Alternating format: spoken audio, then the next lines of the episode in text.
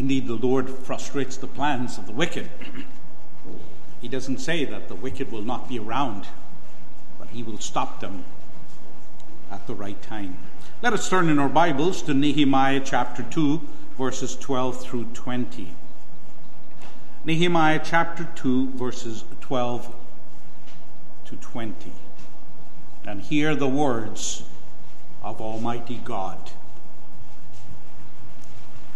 Then I arose in the night, I and a few men with me. I told no one what my God had put in my heart to do at Jerusalem, nor was there any animal with me except the one on which I rode. And I went out by night through the valley gate to the serpent well and the refuse gate, and viewed the walls of Jerusalem, which were broken down, and its gates, which were burned with fire. Then I went to the fountain gate and to the king's pool, but there was no room for the animal under me to pass. So I went up in the night by the valley and viewed the wall. Then I turned back and entered by the valley gate, and so returned. And the officials did not know where I had gone or what I had done. I had not yet told the Jews, the priests, the nobles, the officials, or the others who did the work. And I said to them, you see the distress that we are in, how Jerusalem lies waste, and its gates are burned with fire. Come, and let us build the wall of Jerusalem, that we may no longer be a reproach. And I told them that a hand of God which had been good upon me, and also of the king's words that he had spoken to me. So they said, Let us rise up and build. Then they set their hands to this good work. But when Sanballat the Horonite and Tobiah the Ammonite official and Geshem the Arab heard of it, they laughed at us and despised us and said, What is this thing you are doing? Will you rebel against the king? So I answered them and said to them, The God of heaven himself will prosper us. Therefore, we his servants will arise and build. But you have no heritage or right or memorial in Jerusalem. That is the Word of God, and we know He will bless it to our hearts. The foundations of reconstruction. Our brothers and sisters in Jesus Christ, after arriving in Jerusalem, because he was well prepared, Nehemiah went straight to work to examine the state of Jerusalem, particularly its walls and the adjoining buildings to the temple. And he did so in a wise and bold and determined way. And this is what you will hear about today. Our headings are three the examination of the destruction of Jerusalem, second, the exhortation to the reconstruction of Jerusalem, and third, the exclusion from the congregation of Jerusalem those who would not help in its reconstruction. And our goals are that you'll work with your leaders to plan for the rebuilding of Christ's church that has fallen into disrepair. And that you will, too will be bold and determined and wise to stand up to those who oppose its rebuilding. How do we get to those goals? First, the examination of the destruction of Jerusalem. Nehemiah did not assume he knew everything, but rather the first thing he did was to work with others to examine the condition of the wall. That's some leader. The first thing he does is to get others to help him. He wanted to see the nature of the damage to Jerusalem and its walls and to evaluate what needed to be done and, of course, how they would be able to do so. So then he started to make this trip around. First, he took men with him for safety and for security. Robbers were very common. You couldn't go around at nights with no, uh, some walls broken down. The gates were burned with fire. And these gates were burned with fire about a hundred years before when Nebuchadnezzar came and were not rebuilt. So robbers could go in at night, wild animals could go in, and the dogs back then weren't the pet dogs we have today. They moved in packs like wolves that they are, and would eat you. So he went with others. He knew the danger, and he had company with him. But he only took one animal Then you wonder why take one animal? Why not take many? Well, he didn't want to attract attention to himself. He was probably tired from his journey, so he probably rode on the animal, the others walked. If you have many animals, people will suddenly perk up. What's going on here? Why are there so many people here? People were always sensitive about groups, and uh, he didn't want to draw attention to himself. And then he went to look at the places. Where did he go? He went to the valley gate. The valley gate went out to the mountains outside of Jerusalem. And this was a place that was great for perspective because you had the mountains, you had the valley, and then you had the mountains east of that. That's indeed where the Lord Jesus himself was crucified. But he wanted to get a picture.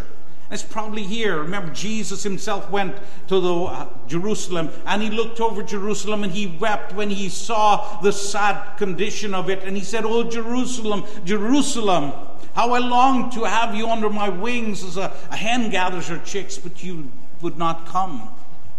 You were rebellious. That ultimately led to the destruction of Jerusalem. But Nehemiah went there to get perspective, to see how, how the wall, the shape of the wall was. Then he went to some place called the, the Serpent Well.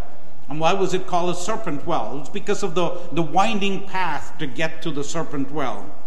Then he went to the refuse gate.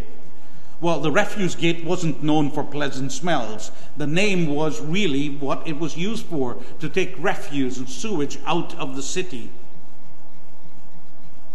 And then the fountain gate.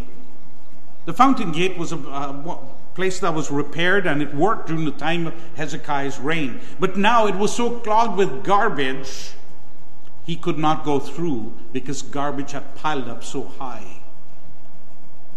He had to come off of his donkey to get by. But he went where he needed to go to see the state of things. He didn't hide from the reality. Nehemiah subtly did this examination during the night. This made sure there wasn't any distraction. Here is a little bit different. If you see some uh, important person coming, you might turn around and look, or you might see a limousine and you might take a look and see who might be there. But in most parts of the world, when you see something like this, suddenly you see a bunch of people together and one dressed nicely or looks a little different from the others, everyone starts to perk up and look and find what's going on here. That would have hindered him from doing the work he went there to do. And also, he did not talk to the leaders of Jerusalem yet, the priests and the other political leaders. Why didn't he want to tell them? Because they were in panic of their neighbors. The people in Jerusalem wanted to just keep things the way they were. They didn't want to uh, irritate their neighbors, not the Samaritans, not the Ammonites, and certainly not the, Arab, the Arabians. Those were troublesome people. In fact, when the Jews would harvest their crops, they'd have to hide because the Arabians would come and steal especially when it's time for sowing. They love the good seed of Palestine, so they would come and steal the seed before they were planted. And they would often have to plant at night, so the seed would not be taken away. So they didn't want anything to, to upset the apple cart, as we would say. And that's why Nehemiah used his wisdom. He had to deal with many problems. He had to get a good sense of the problem, but he also had to manage the people at the same time. But he did get an examination of the situation. So, what can we learn from this uh, very brief point as he examined the destruction in Jerusalem? First of all, work with others for the good of the kingdom. Kingdom work is too important to have an ego. A minister who can't work with others or an elder who can't work with others, you're talking about trouble. You're talking about frustration with the others we have to learn that this is much bigger than any one of us. And giving priority to others is something we should be trained to do and willing to do. We're called to work with believers. You know, the picture of uh, in Romans as well as in Ephesians, we speak of the body as made up of many parts. And every part must work together in its particular position. And that's what Nehemiah was willing to do. He had to be a leader. He was sent there by God, but he had to get the others involved. And that's what you see. They have the same goal, the kingdom of Christ, and you must work together. Second, not just you must work together, but you must work wisely in order to advance Christ's cause. You know, there's a time to be silent. Not every time you see something, you know, you've got, had kids. If you corrected your kid for every single little thing that child sees, becomes very frustrated. That child will become very frustrated. Parents have an ability. A child falls down, not to see when the child falls down because child needs attention. You learn not to see the child. Similarly, we learn that we must learn when to be silent. That's what Solomon said. This was wisdom. He also, he didn't lay all his cards on the table, and neither should you. You don't always have to show everything that you're going to do. This is a sense of wisdom. And you don't have to work with every single one. He worked with people that he knew. Maybe through the contacts that he had, he worked with those people, not with the leaders, not with these outsiders, these three men. Remember what Jesus himself said, John, sorry, Matthew chapter 10, verse 16. He says, Behold, I send you out as sheep in the midst of wolves. Therefore be wise as serpents and harmless as doves. Look at the interesting picture that the Lord says. He says, one, you have to be very cunning, wise in what you do, and yet there are times when you have to be gentle and caring and helpful. The father, who's always a monster, always a disciplinarian with no emotion, will not have the affection of the child. The child needs the affection, the soft spot, as well as the discipline. That is how we work together. And the same thing is true for every good leader. And of course, you can't work with show offs. The work of the kingdom is bigger and it's not about ego. Men who th- think too much of themselves will not think enough about Christ. It will always, they will always end up as a way that would showcase who they are. Third, take the time to examine the danger the church is in. Talked about this already before. We really need thinkers in the church. Now, in general, the Reformed churches are okay. They're not super, but they are okay. They don't do enough evangelism, and we need to do work there in particular. But we need to be able to evaluate people who are wise, ministers and elders, other lay people who have insight, to see the danger the church is in and to learn how we can resolve those problems in a biblical way. You know, the, the typical way is saying, well, there are not as many people in church, so let's make worship more customer friendly. Let's shake some bells and give everyone a position in church, and we will make everything attractive. We'll put their children up, and we'll have women leaders, and that's the way the world has responded to the problems. But we need people who would be able to evaluate not just the doctrine that says male headship, but how do we go about in reaching others for Jesus Christ? It's not easy to go knocking doors now. People don't trust you if you go knocking doors. You stand up in the streets, it really doesn't work anymore. We need people to sit down and look at the strategies in order to build up the church. We must not live in a fool's paradise, that everything's okay. We need thinkers. Things are not well with the church.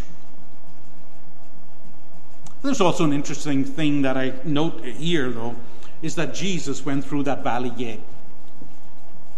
Now, that's where he looked over Jerusalem from there, outside of that valley gate, and he went to the cross. And he looked at Jerusalem when he went to die for her sins, to fix a real problem.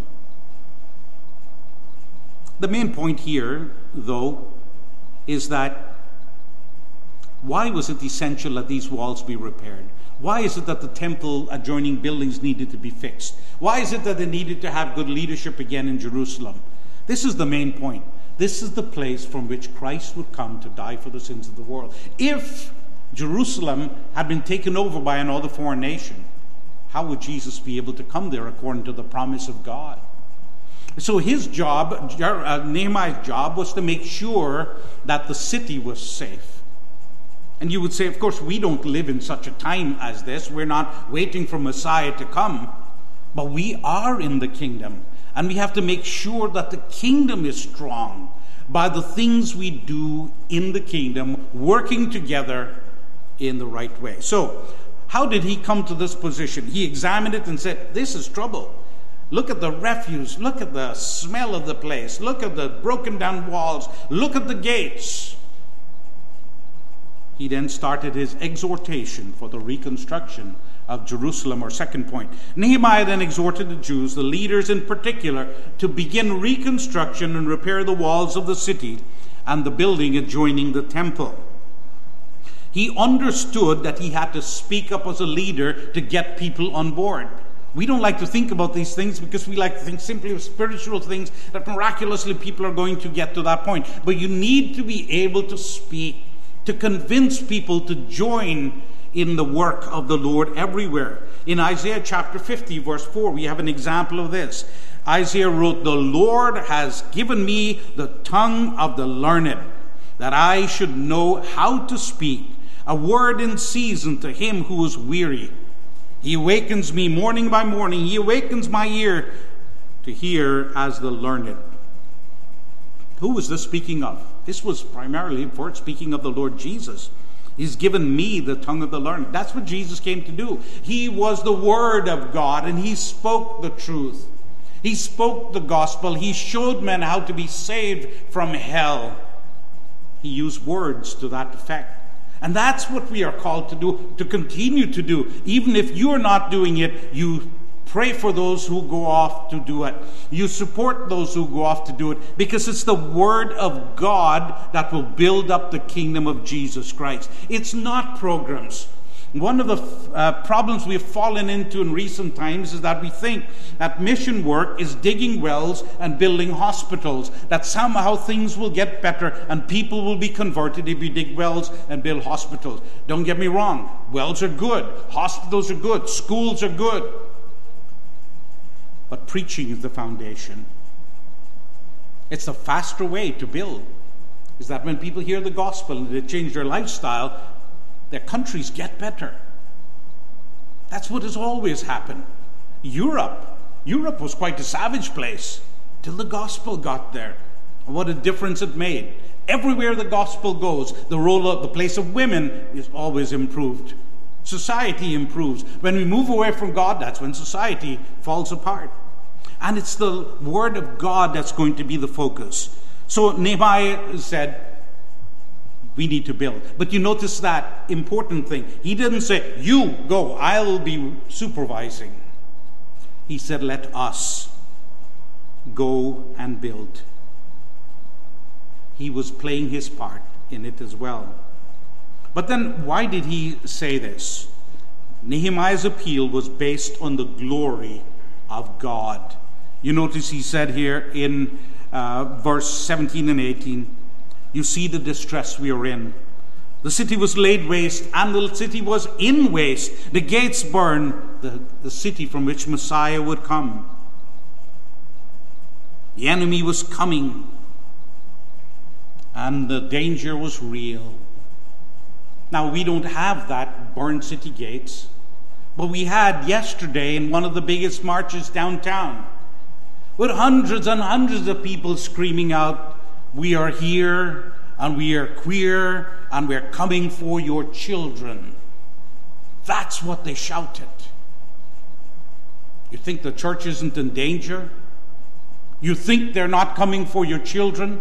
Why do you think all these perverts want to get to teach your children and read to them in libraries and, and get access to them in schools? Because they're making a bunch of people like they are citizens of hell.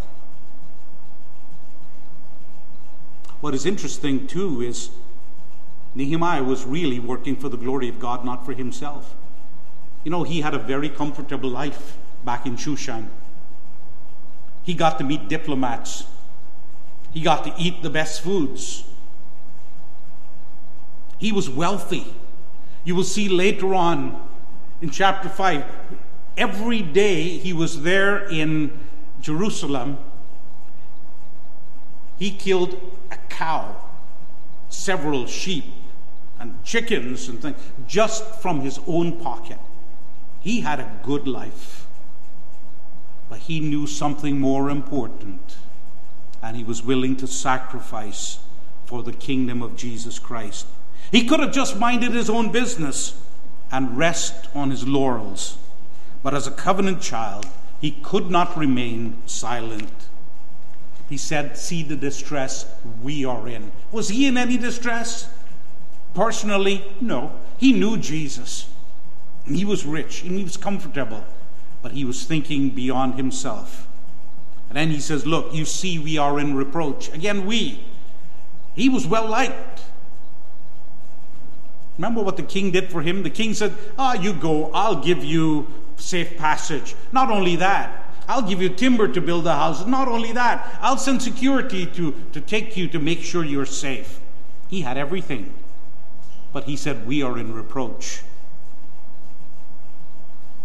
Don't think because the church, the Reformed churches, are generally solid, that we can rest.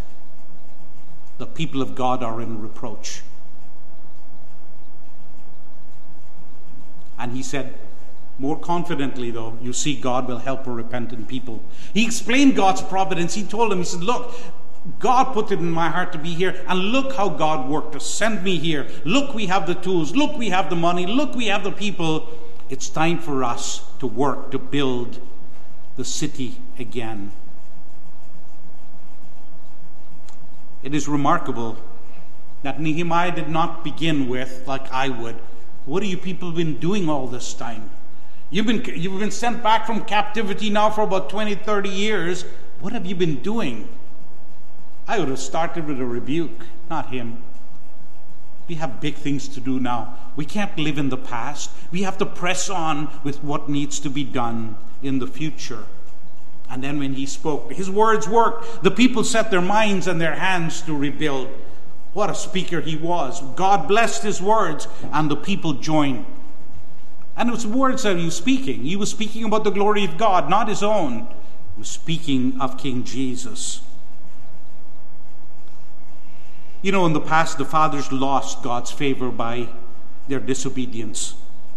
But now they would regain it by their diligence. They were going to get ready to work. So, what can we learn here? First of all, we learn about the examination of the destruction of Jerusalem, but now here's the exhortation to reconstruction. What are lessons for us? Four of them I have. First, when you want people to change their lives and live godly lives, you must start with your big argument. You know, some people would say, oh, you should go to church because if you go to church, it's good for your children. They'll learn discipline. Your children will be good. Uh, that's the, about the weakest argument you can start with. There's nothing wrong in taking children to church because it's good for them. But you go to church because this is about the glory of Christ. That's where Nehemiah was concerned about. And that's where you need to start. Why do you need to go to church? It's about the glory of Christ. You know, you can trust your children and say, I'm going to bring them to church, raise them well, and they'll take care of me when I'm old. Maybe, maybe not. You can't count on that, can you? You can always count on God taking care of you. But if you want children to go to church, you start with the glory of Christ. Second, don't start with, uh, or sorry, your children are, are, are sinful and your children will never do for you what the Lord Jesus did for you. And that's why you must appeal to Christ's work. Next, a few words well placed are more beneficial than the eloquent rambling of fools. You think about this. Think of some of the great preachers. Many of them, you know, if, if anyone heard Jonathan Edwards, probably would have failed classical exams because he couldn't, he just read everything with his head pointed down. But then you look at some of the people on television and they're so articulate and they look so remarkable and they've got all the gesticulations and the hand action. You think, wow, they speak so well, they can enunciate. And yet, what comes from their mouth often would be the rambling of fools. You couldn't trust what they say.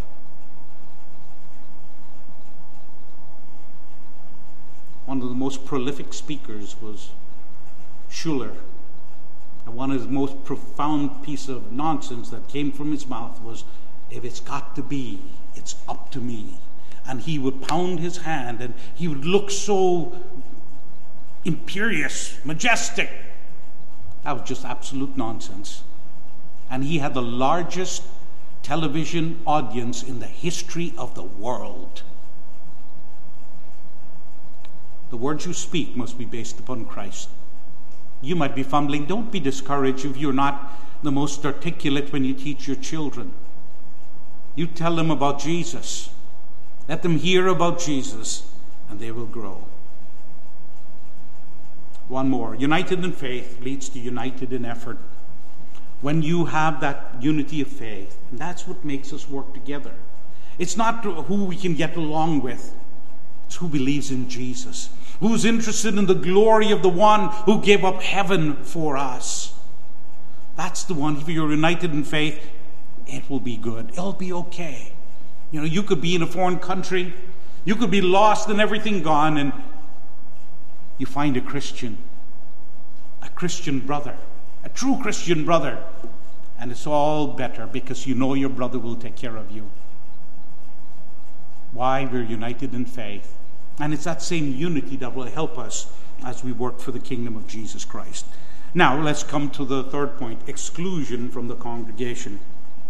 He looked at the dangers, he exhorted the people to speak, and the people said, Yes, we're going to build. But look at something that we don't often like to talk about, but we need to. Nehemiah immediately faced opposition from three horrible men. One name was Sanballat. His name meant strength or courage. But he was a half breed Jew. He did not want to see Jerusalem restored as it was a threat to Samaria. You know, the Jews were always known for being in business, making money. That was the problem during the time of the uh, Assyrian captivity, the Babylonian captivity, the uh, Greek captivity under Antiochus, Antiochus Epiphanes, as well as the time of Cyrus in AD 70 when the Romans came. They loved money and they were good at business. Sanballat saw this as a threat. If they could reconstitute, if they could get their walls, they could challenge us in business. He didn't want that. Then there was Tobiah. Tobiah means God is good. He was a former slave, but he was appointed as an official in Ammon across the on the east side of the Jordan River. He was a cohort of Sanballat. And then there was another man named Geshem. Geshem was the Arab. He particularly hated Nehemiah because his actions would threaten the Arabs whom Sargon, the Assyrian king, had brought into Samaria. Than ten and a half tribes were taken captive. Half the people were taken away into slavery, and foreigners were brought in. They kept their uh, religion, they kept their lifestyle, and they were a threat, these Arabs, to the true people of God that one and a half tribes in the, in the south called Judah. Now, these three men were enemies of each other, but they had a greater enemy, the people of God. So they joined together to fight the people of God. The thing is, to be against Jerusalem was to be against the Savior. Jerusalem, that's where the peace would come. Salem, that's what your name means. Shalom from the same root. That's where peace would come, and they didn't want that. They opposed that. Now, how did these men oppose Nehemiah and his plans to rebuild the walls? In the last uh, verse 19.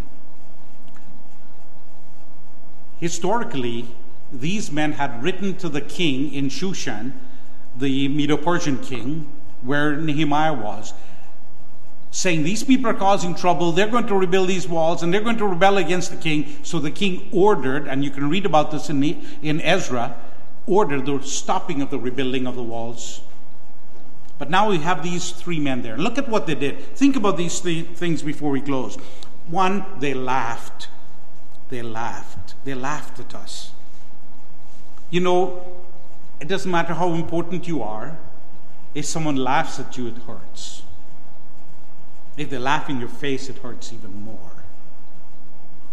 And that's what they did. First thing was to laugh. The second thing was to hate or despise Nehemiah and what he was doing. They could not stand the fact that the walls would be rebuilt and stability would come to Judah again. That would be bad for their finances, and it would be bad for their pride as well. And then not only did they hate, when that didn't work, when they mocked them, when they laughed at them, they then accused Nehemiah, thirdly, of treason. This was a capital offense. They said, Will you rebel against the king? Insinuating that's what you're going to do, that's what you're doing. But they were counting on lying and causing local people to believe. You know, sometimes you throw out something and, and you cause the damage. The, remember the picture of, of the man who sent a message from a U.S. submarine and sent it to Washington and said, The captain was sober today. He was speaking what was technically the truth, but he didn't say the captain was sober yesterday and the day after, before that and the day before that, and the captain didn't drink. But what can be looked upon in a tricky way and say, the captain was sober today, that's what they're doing here. Nehemiah is threatening rebellion against the king. And then people will hear, and the news would get back to the king, and the king would stop Nehemiah. These were liars. People who couldn't handle the truth, and they twist things. You think they were working for the CBC or something. I couldn't help that one. But that's what you find. They don't tell the truth, they twist the truth, and it's not hard to see that. But Nehemiah did not get in the mud with them because he knew he was doing what God called him to do. He knew wicked people would want to destroy God's people, accusing them of treason in that time was the worst possible accusation.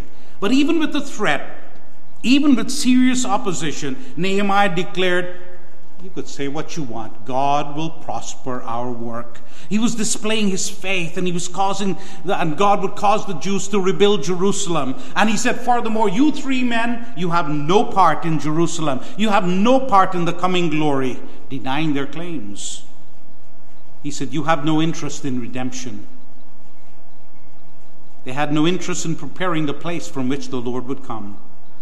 No wonder Nehemiah never told them, The king sent me here. The king gave me everything to come here. He didn't even bother to tell them it was not worth it to these men because they were so wicked. The opposition was there and he had to deal with it. What can we learn? Four things. First of all, when people oppose how you live, how you, how you, interact with your wife, how you raise your children, how you worship, how you vote, how you choose your job, how you detem- determine who your friends are, just state what God's word says. Don't change your way because they laugh at you. They don't like the way you're training your children. Your children are dressing that way. Get with the program. Dress the way the other kids, kids are doing. Spend more money than you take in, like everybody else. Why are you acting that way? Why are you denying yourself? That's the word they would use. Well, because you don't have money. Well, we don't have money, but we're spending it too. Canada's a nation at the brink of collapse because of people borrowing money that they can't repay. You don't have to follow the way they work, you follow the way God says. Second, when people hate you for doing what is right, don't stop doing it. Jesus said, in fact, you need to count on people hating you. And if people don't hate you, either you are perfect I don't think so. None of us is. Or maybe you're not living that strong Christian life in front of them. Don't be ashamed when you're at work and you're about to eat. Make sure you bow your head and pray like you always do. When you have time to want to read your Bible, don't be ashamed of it. Live that way. Don't stop doing what is good. The kingdom needs you to keep working. Third, when people oppose you for opposing wickedness, you should first stop and think is there something that these people are doing that is wicked? If the government is doing something that's wicked, you don't need to be quiet or just go along with the program. You know what's the word you hear? Why can't we all get along? You know why we, we can't all get along? Because we can't get along. God says we can't get along. We have different goals. Our lives are different. We're geared towards different ends. We have different loyalties. For God will destroy all those who oppose him, often in this life and surely in the life to come. It's not our job to be distracted. We have a greater goal at hand. Let's conclude. Nehemiah carefully considered what needed to be done. He then confronted and challenged the local leaders to do it. He then prepared himself for opposition to his noble work. So, brothers and sisters in Jesus Christ, Jesus died and provided everything you needed for your body and soul for you to do the work and build up the church of Jesus Christ. He provided everything you needed. Second, you must build. And you have to build in two ways it's evangelizing those who are on the outside, but also the strengthening of those who are broken on the inside. We can go either way. Sometimes some churches are so focused on evangelism, they forget to care for the souls of the people, those who are struggling. We are under uh, an epidemic, it's not COVID, the epidemic of people who are discouraged and sad, struggling with depression.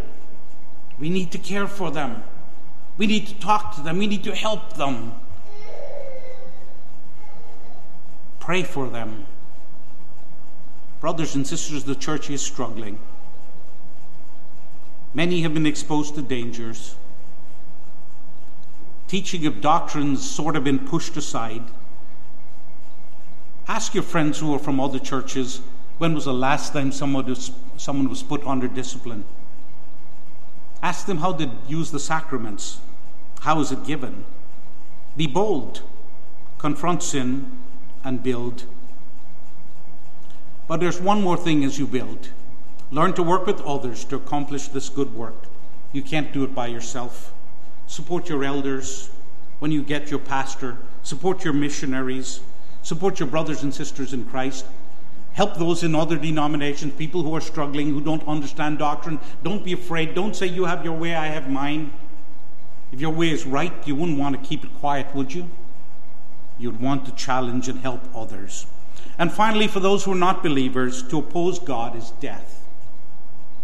If you wish to spend eternity in hell, continue to oppose God. But if you're wise and you want to please God, ask Him to show you your sin, show you the work of the Savior, and to give you faith to receive what He has done. Then your destiny will be changed from hell.